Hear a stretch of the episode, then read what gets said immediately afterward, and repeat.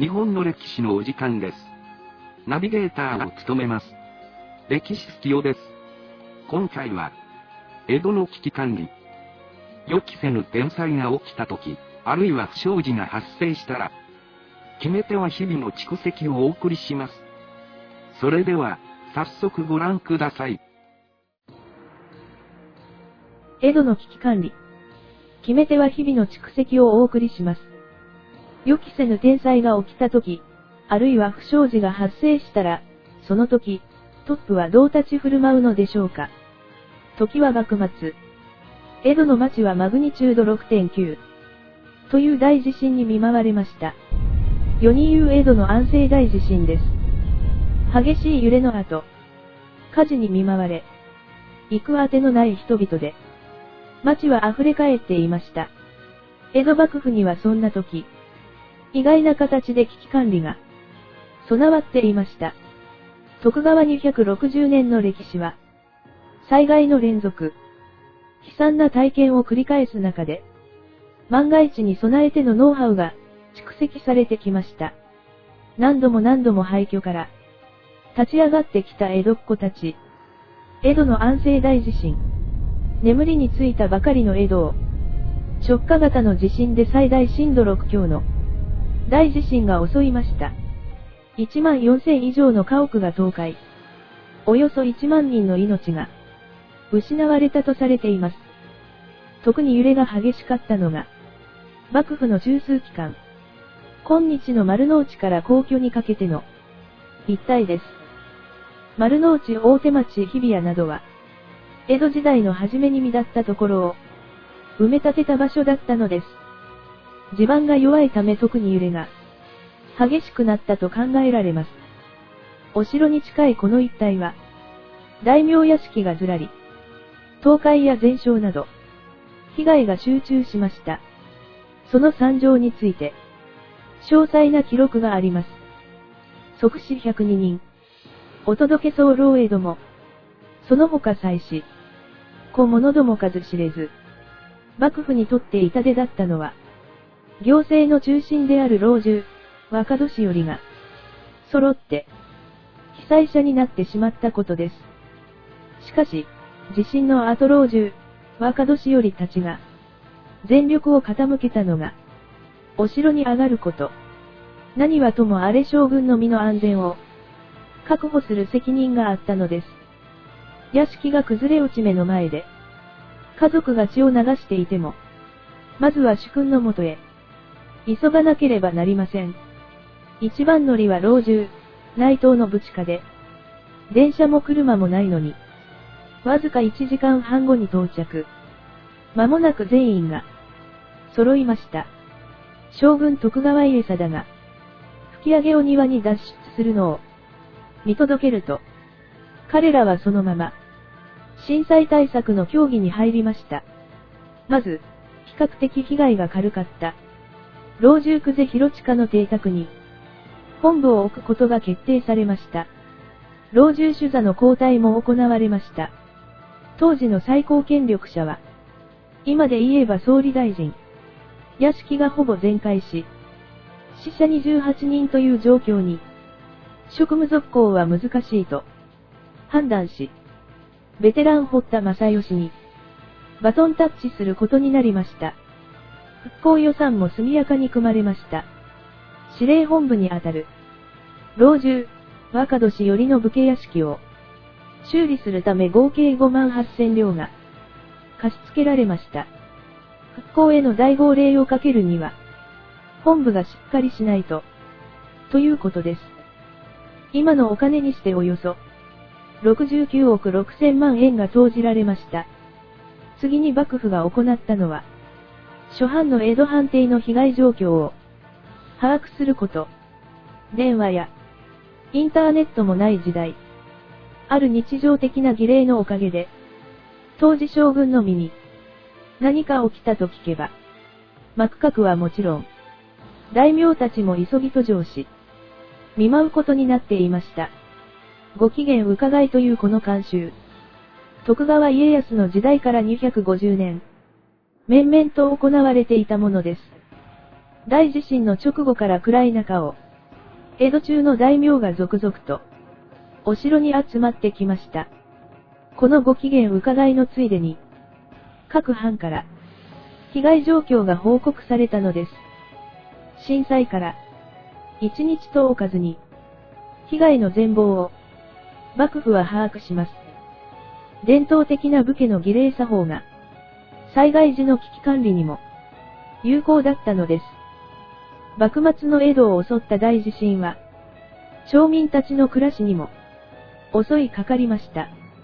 柱や梁が積み木のように崩れ落ち、大勢がその下敷きになりました。江戸の安政大地震は今の震度で言うと、最大震度6強。被害を大きくした要因は、2つありました。1つ目は火災。火の手は江戸市中。およそ30カ所から上がり、逃げ遅れた人々を容赦なく、飲み込んでいきました。もう一つが土蔵の存在。火事と喧嘩は江戸の花。と言われるほど、火災が多かった江戸の町。幕府は火が燃え広がるのを防ぐ。手段として、防火液の役目をする土蔵の建造を、奨励しました。しかし、江戸の安政大地震では、それが裏目に出てしまいます。容赦ない炎と煙が、土蔵を飲み込み、崩れた壁に人々は押しつぶされ、死者が続出しました。町民の犠牲者は、記録によれば、4699人にも上りました。人数が正確に集計できた理由も、日頃から密接なコミュニケーションが、取れていたからでした。江戸時代多くの町民は、借家住まい、大家が棚子になんやかんやと、かまってくるのは当たり前。ひとたび、棚子に何かあれば、立ちどころに、大家の知るところとなり、各町内会の名主を経て、町奉行所へと、情報が上がっていく仕組みになっていました。その情報を受け取った町奉行所では、与力や同心たちが、震災後続々と集合。緊急対策会議が開かれ、夜明け前から被災者の救済策に乗り出しました。まず行われたのが炊き出しでした。町の5カ所に配給所が設けられ、握り飯が配られました。延べおよそ20万人が、この恩恵に欲したと推定されます。江戸ではこうした非常時に備えて、常に米を貯蔵してありました。市内4カ所に設けられた。米の貯蔵所は幸い震災を免れ、すぐに炊き出しを行うことが、できたのです。続いて仮設住宅が、建設されました。場所は被害が大きかった。浅草新橋など5カ所。お救い小屋と呼ばれました。丸太を組んだだけの構造に、こけら武器の屋根。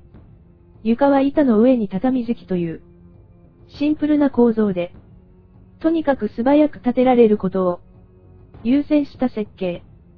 当時の南町奉行所の、よりきの記録によると、千坪の小屋が半日ほどで、できるとあります。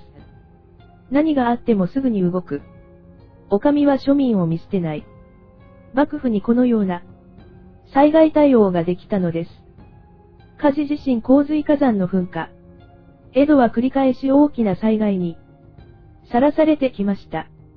例えば明暦3年1657年1月の激しい炎は江戸のほとんどを焼き払い6万人もの死者を出しました。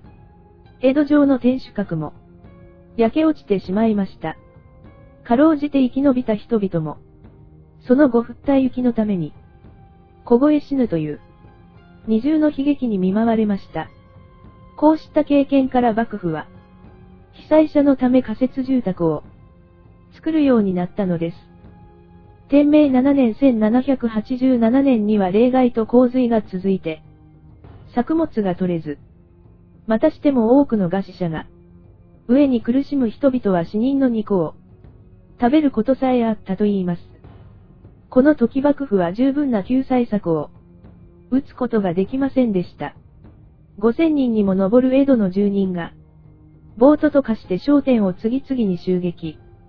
町は大混乱に陥り、時の権力者老中、田沼沖継ぐの失脚につながりました。田沼に代わって被災した。江戸の町を建て直したのが、公認の老中、松平定信でした。